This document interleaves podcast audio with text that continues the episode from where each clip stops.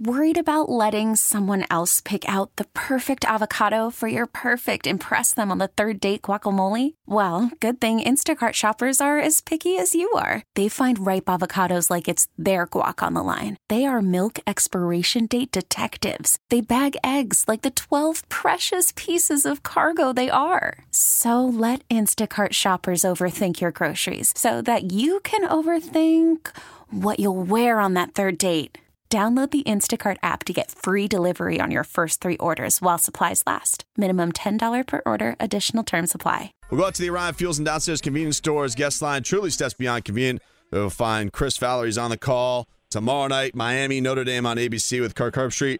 Chris, thanks for the time again. Really appreciate you joining us uh, again this week. That's a big week. I'm excited. Uh, good morning to everybody. Well, we appreciate you also. You you uh, you gave us the old wink wink. If they took care of business, college game day was coming and they're getting all the uh, the fruits of having a big game. It's pretty awesome that they uh, they get, are getting all this exposure, and game day is coming here.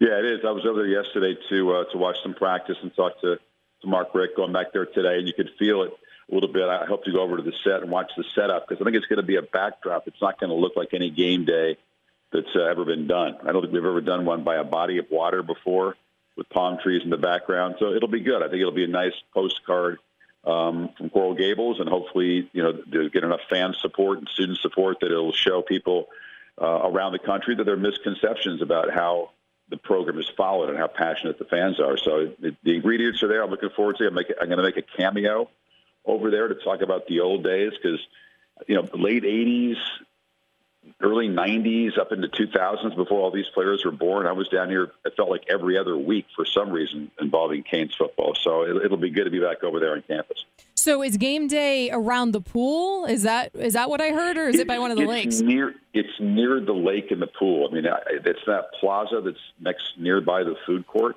Right. Okay. Yeah, they're going to use that that space there with the I think the water in the background, and there'll be you know room for people to stand around. And I wasn't sure if they'd pick that or the the quad area where sort of the U sculpture is, but they they chose to be by the water because I think it's never been done before, and I think it'll look very Miami. So the high dive at the pool at UM is pretty notorious. Are we getting one of you to jump off of it? I, I'm told that this, yeah, I'm told that the uh, the swimming and diving team is going to be practicing during the show, so that that may or may not feature. And I, I don't I don't make those calls anymore, but I think it'd be a missed opportunity if it if the pool weren't shown. Let's put it that way.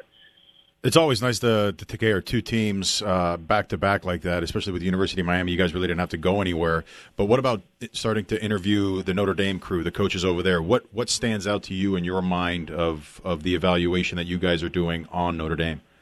Well, the hunger and the leadership of the intangibles. You remember Notre Dame was a four and eight team last year. It was disastrous. And Brian Kelly, after coaching 27 years, had to do some soul searching, had to look in the mirror and figure out what he had done wrong what his players were telling him he needed to change about himself and the staff and the culture. And that's tough for a coach who's got a lot of pride and a good sized ego and done it a long time and had success. But he did all those things. Two new coordinators. The place is re energized.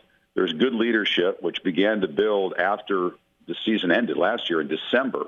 So all the things were in place. Notre Dame's defense has been a pleasant surprise. We knew they could score and run the ball, but the quarterback Wimbush has been um, you know, consistently improving since their one loss against Georgia.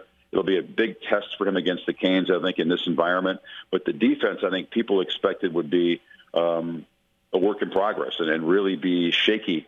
It, it has come around. And they had sort of one bad game last week against Wake Forest that they consider an outlier. They were way ahead and they gave up a lot of points and yards. That's really the only team all year that scored more than 20. So I think they come in here favored for a reason but I think it's a really good matchup, and you know, we, we hope for the usual. We hope it comes down to the last couple of plays.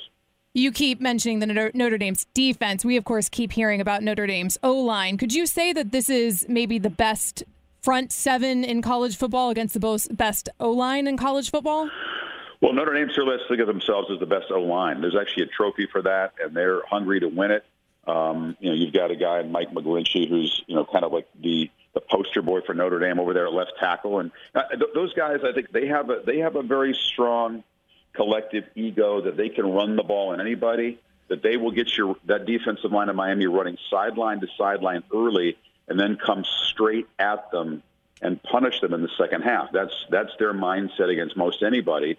And when you have an offensive line that's running for 300 yards a game, they don't they don't get intimidated by anybody's stats on the other side. I think Miami too. Um, you know, comes into this game with a lot of juice. I mean, Virginia Tech was supposed to create big running plays. I thought they would. I was stunned last week how well Miami defended the Hokies' run. I really was. I didn't think they could hold them to two and a half yards of carry and about 100 yards total rushing, and, and they did it. They're going to have to be maybe that good or better against the run tomorrow night to win the game because Notre Dame comes in with a, a pretty straightforward plan to to try to smash them. You know, Manny Diaz is going to have a ridiculous plan going against Josh Adams, their running back, and Brandon Wimbush trying to contain him. Do you think Notre Dame has seen speed like the University of Miami and that nasty swarm that we just saw last Saturday night? Not since the Georgia game. You're right about that. I mean, Georgia limited Wimbush. He it looked pretty big for him. It was his second career start. He wasn't really ready for that athleticism and that speed. And even though it was a home game, Georgia's defense was all over them and and he has improved a lot since then. I think Diaz knows that, but I do think the combination of scheme, athlete, crowd noise, pressure, all those things. You know, he's not an accurate passer. I look at all the metrics. Um, we don't we don't try to pummel the audience with all the stats that we have, but I think it, you look at a bunch of them to sort of shape your ideas about the game and what teams might do. And he's one of the the most inaccurate quarterbacks in FBS in terms of the percentage of his throws that are off target. Now he's gotten better at that, but you know what happens against the U when, when you make an off target throw. It's usually picked and somebody's wearing the chain and, and those things can be, you know, heightened by, by a pass rush in his face. So you, you if you're Miami, you want to do the same thing. You want that offensive line's a great run blocking O line, but they've been, you know, they, they've given up some pressure, and Wimbush on the run can make an inaccurate throw, and it's one of those things too. Like, I did you think Miami was going to have four takeaways last week? Because no. I didn't. I, I thought no. we'd see the chain, but but I didn't think they could do it like that. And Hokies never turned the ball over. Same thing with Notre Dame. So you got a team that's not turnover prone against a defense that's takeaway crazed, and you, how's that going to play out? The other thing too, Miami has got to score and they're getting close. You know, you look at these red zone numbers. Notre Dame is tremendous. Right. Um, they cash it in when they get close between Adams and Wimbush and that big O line we've talked about. They they they get the ball in the end zone. Miami settling for three is not a good idea.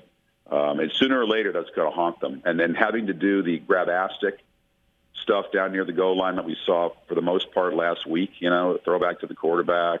I mean, that's just that's just a, a team that's not very confident. You can move people off the ball and score touchdowns from how the much, five yard line. How much do you think of that was pressure from outside coming in and, and asking Richt to be a little bit more aggressive with his play calling that first series? Man, I don't know. I mean, you, you throw a fade, which I don't like in the end zone. Then you then you try the middle and they don't get anything. Then then you throw a throwback to the quarterback uh, from a guy who's hardly been in the game this year, and then you then you go for it and fourth down. And you run like an old Georgia toss sweep. So uh, clearly, it's it's a play caller searching for answers with an O line that has not been very good at just moving people off the ball. You can criticize the coach, but he's just trying to make something happen down there. And I, I think that you know Notre Dame's defense is not is not easy to score on. I, I said this last week. Miami's got a better chance as hard as it is, because Notre Dame doesn't give up a lot of big plays. They're not like Virginia Tech. They're not going to just chuck it downfield and, and make a play all the time.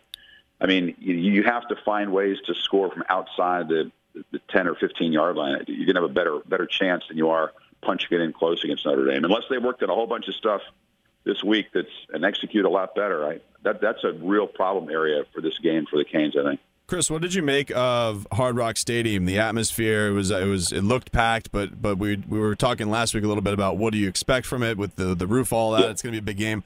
What were your what were, what did you take away from how the the crowd was? And is it a do you think it actually can be a home field advantage for the Canes that way? Oh, man, there's no doubt it was. I thought it was electric in there. You know, I think that having the roof on there keeps the noise in when you have enough people to make noise.